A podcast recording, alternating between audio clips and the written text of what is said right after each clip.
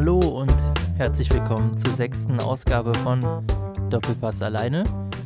Bei uns im Studio sind wieder nur wir beiden, ganz Ja. alleine. Ja. Zum einen der liebe Alex.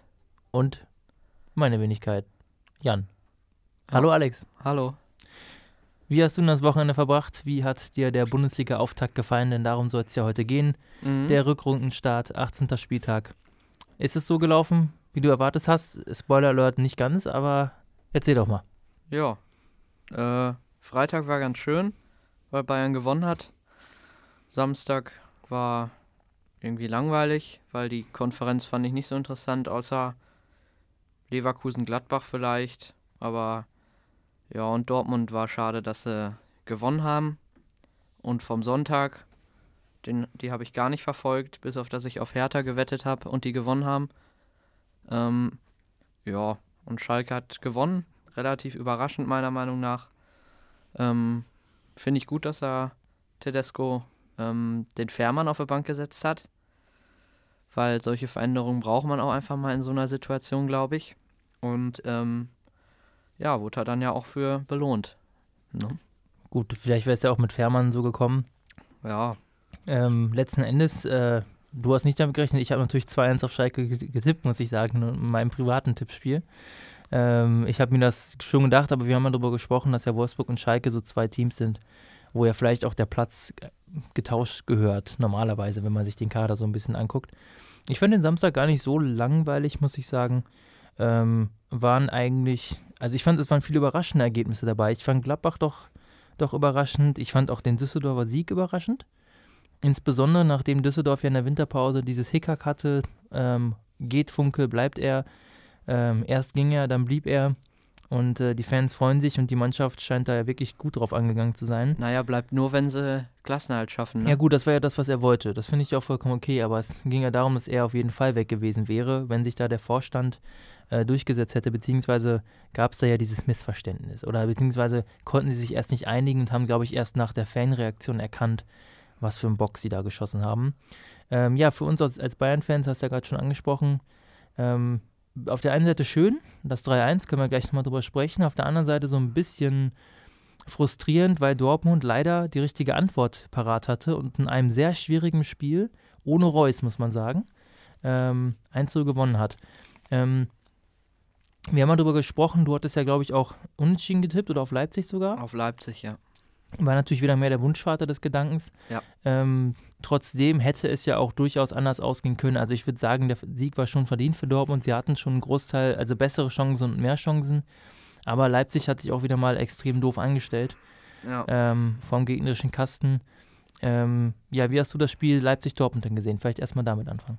Äh, ich fand, äh, ich fand das relativ unverdient, das 1 zu 0 eigentlich, weil Leipzig wirklich ordentlich Chancen hatte. Besonders Sabitzer hatte zwei gute Chancen. Ähm, Werner hätte auch einen machen können. Also ich fand, äh, mit einem 1-0 war Dortmund gut bedient. Klar hatten sie noch gute Chancen am Ende, aber das war dann ja auch nur so, als Alcázar reinkam, die Dortmunder da singen, jetzt geht's los. Da dachte ich schon wieder, bitte, dass der kein Tor schießt. Ich war so glücklich, dass der Ball gegen die Latte ging und dann auf die Linie springt. Ähm, ja, das waren auch halt mehr nur so Konter, weil Leipzig alles nach vorne geworfen hat. Ähm, klar, die hatten auch gute Chancen, aber ich glaube, äh, ein Unentschieden wäre gerecht gewesen. Aber man kennt es diese Saison von Dortmund, Ja. die haben einfach scheißen Glück und regt tierisch auf. Okay. Gut, äh, wenn, das, wenn das die Glücksspiele sind, weiß ich nicht. Also da, äh, da fallen mir andere Beispiele, glaube ich, eher ein. Ich fand Dortmund. Birki, der äh, Werner da ummäht, ja, rote Karte eigentlich und dann geht das Spiel aber mal in eine ganz andere Richtung. Ne? Ja, ja, äh, Wofür gibt es denn Videobeweis? Wofür? ja nicht, nicht um Bayern zu helfen, das ist klar. Äh, ich glaube schon, dass, äh, ich würde doch sagen, dass es, dass es mein, also über einen Unentschieden hätte man sich auch nicht beschweren können, hätte sich Dortmund nicht beschweren können, aber das 1 war auch okay, leider. Ich äh, gehe mal davon aus, aber gerade jetzt mit Reus Verletzung, dass Dortmund doch jetzt ähm, mehr in Probleme geraten wird, als ich das erst äh, mir überhaupt ausgemalt habe. Das finde ich ganz gut. Also ich glaube, dass das jetzt noch ganz okay war, äh, dass Dortmund aber doch in den nächsten Wochen auf jeden Fall Punkte liegen lassen wird. Ja Dafür fand ich es auch nicht überzeugend genug, aber es war auf jeden Fall ausreichend, um Leipzig größtenteils zu bändigen. Und das zum Rückrundenauftakt zu Hause äh, in der Monsterkulisse äh, ist schon gar nicht so schlecht, äh, muss man sagen. Das war ein scheiß, das war ein schwieriges Spiel. Und das haben, dass sie das gewinnen, ist ärgerlich, aber sie haben es leider irgendwie auch gut gemacht. Ja, wobei man sagen muss, am Samstag ist natürlich, da könnten sie mit der C11 auflaufen. Das ist ein sicherer Dreier für Dortmund. Dadurch, dass äh, Breitenreiter ja noch sein Entscheidungsspiel kriegt und solche Entscheidungsspiele klappen nie. Außer, okay, mit Kovac gegen Lissabon, das hat mal geklappt, aber sonst klappt sowas so selten. Noch so ein letztes Spiel für einen Trainer, dass die dann plötzlich in Dortmund gewinnen. Also da glaube ich überhaupt nicht dran. Deswegen, also das sind 100% sichere drei Punkte für Dortmund. Ähm, deswegen, danach die Woche, dann könnte es wirklich, da kann ich dir zustimmen, schwierig werden für Dortmund. Dann spielen sie nämlich in Frankfurt und dann kommen da generell eh so ein paar Spiele. Dann spielen sie gegen Hoffenheim. Da könnte es wirklich passieren, dass sie mal Punkte liegen lassen. Aber am kommenden Samstag ist es noch zu früh, leider. Wie hast du das Spiel ähm, Hoffenheim-Bayern denn gesehen? War ja, ich hatte ja so ein bisschen Angst auch und dachte mir, hm, mal gucken. Ähm, aber ja. die erste Halbzeit war ja dann erstmal sehr geil. Ja, war sehr gut. Ich war am Anfang enttäuscht, dass James nicht von Anfang an spielt. Aber wie Goretzka das dann auf A10 gemacht hat und ich musste dann auch an die letzte Folge denken, wo du sagst, gesagt hast, ähm, Müller oder James, das wären ja keine Außenspieler, da müssten wir gar nicht drüber reden.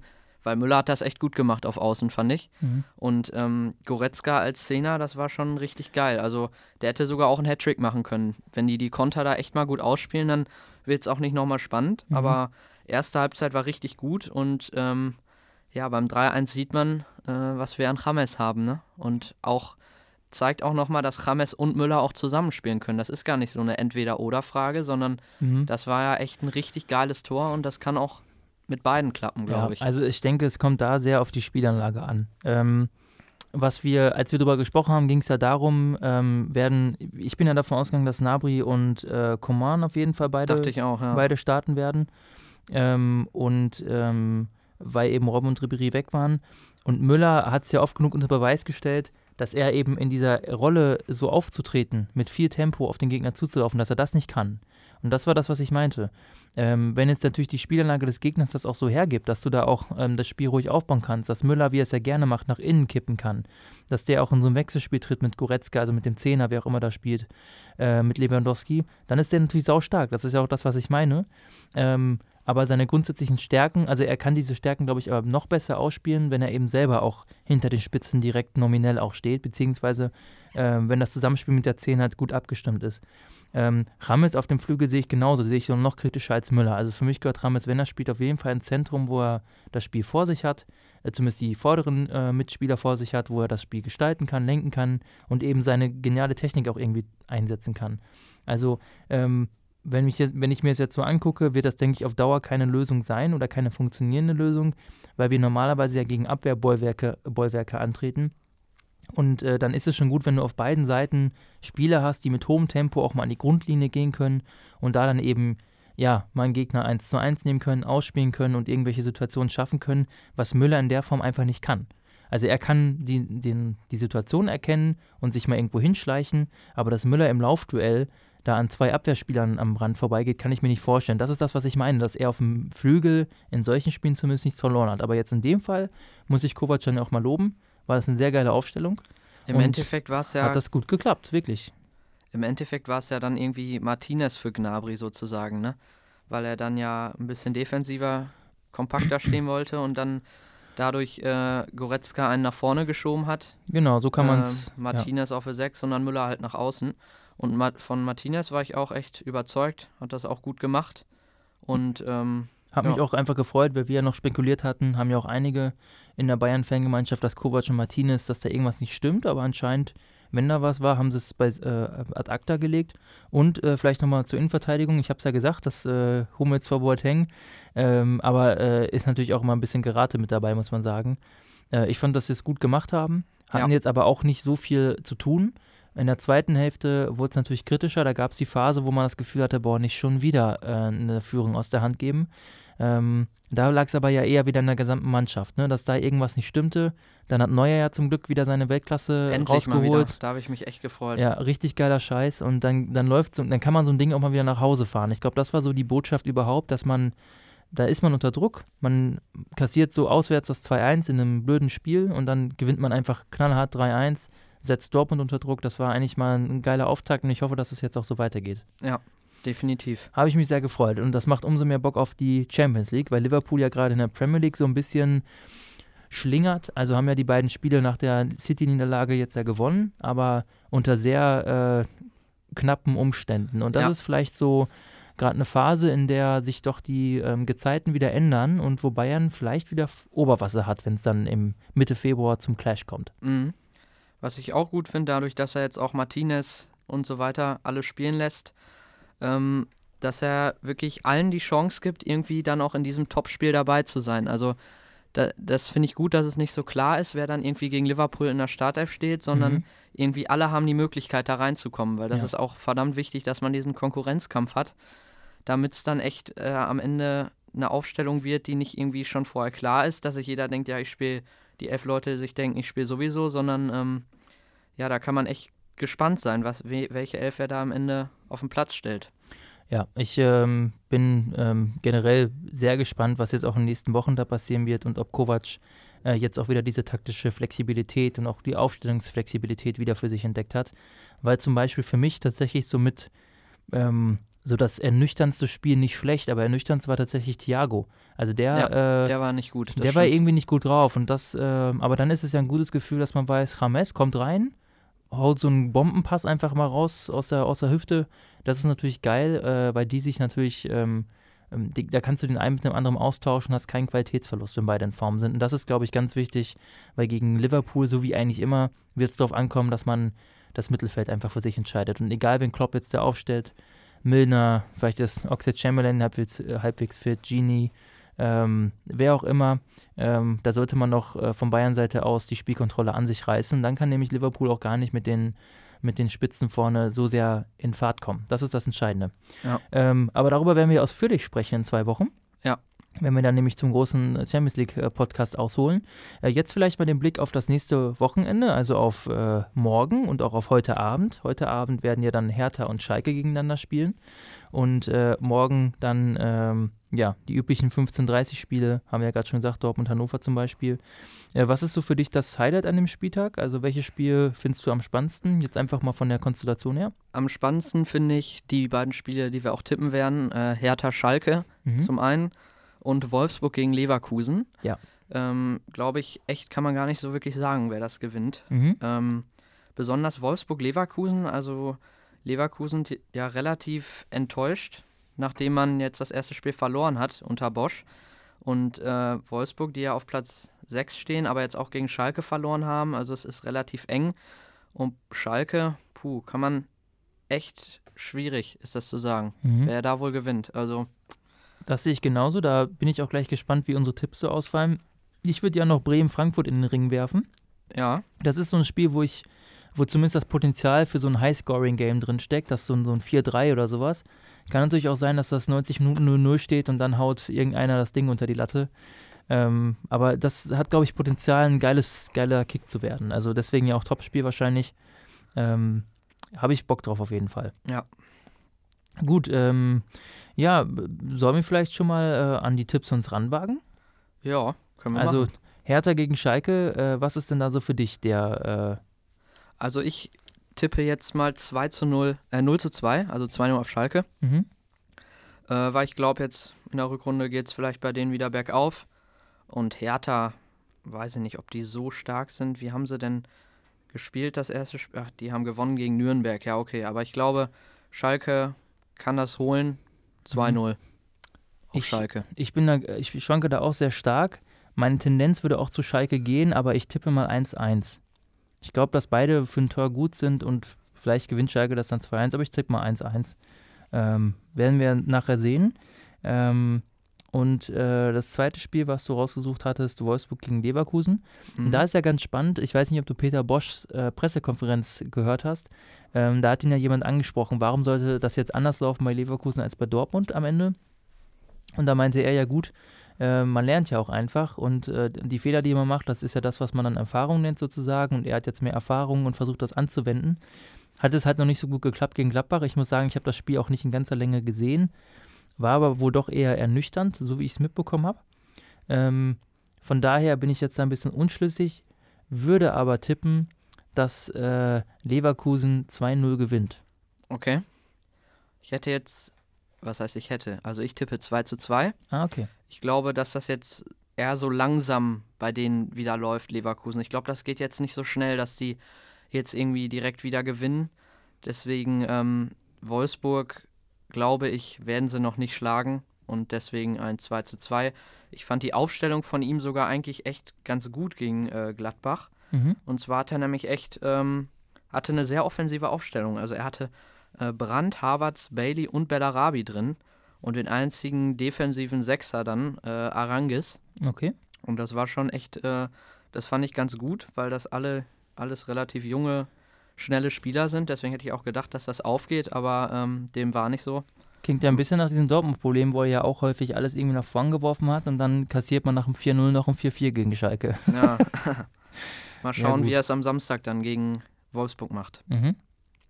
Ja, ist ja auch für uns Bayern-Fans ganz relevant, weil ja dann am kommenden Samstag, also in acht Tagen, äh, Leverkusen gegen Bayern spielen wird.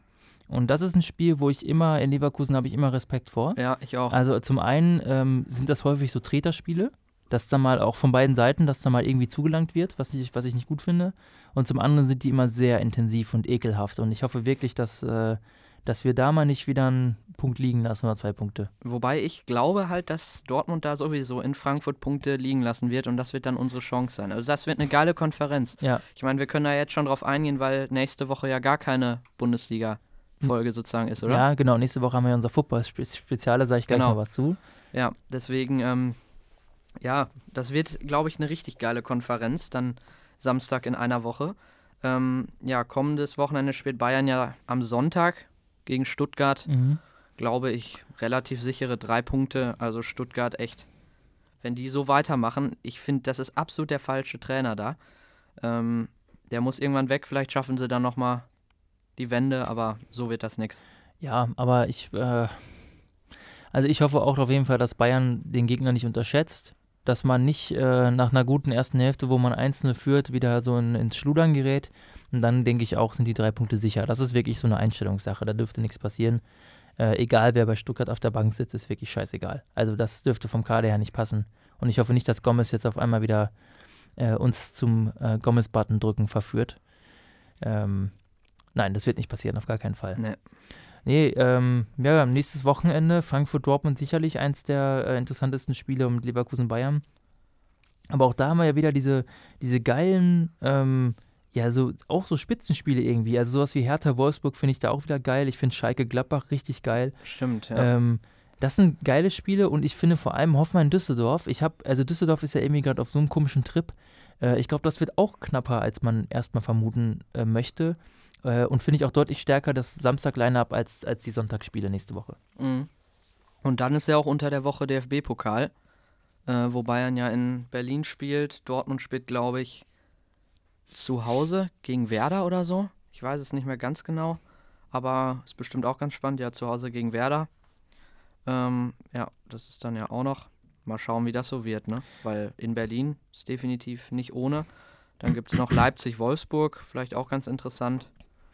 Also Ja. wir hoffen mal, dass Bayern zweimal nach Berlin fahren darf dieses Jahr. Ja. Das ist eigentlich so die Hauptsache.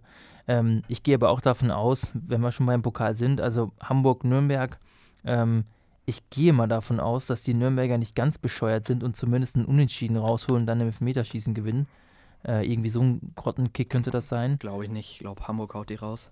Äh, boah, ey, ich weiß auch nicht. Ja gut, aber wäre natürlich schön, wenn Bayern weiterkommt, dann Hamburg abschlachten darf. Ja. Ähm, Hertha Bayern, also sagen wir mal Bayern, Dortmund, Werder, denke ich leider auch Dortmund. Und Schalke Düsseldorf wird sehr, sehr, sehr spannend, aber sagen wir mal, die Schalker setzen sich durch. Und dann hätte man mal wieder so ein ganz klassisches, geiles Halbfinal-Line-Up. Also äh, Hamburg oder Nürnberg, also sagen wir mal Hamburg, äh, Dortmund, Bayern und Schalke, das wäre mal richtig geil. Mhm. Und dann äh, kommt Schalke ins Finale, das wäre noch die Hölle. Das Ja. darf nicht passieren.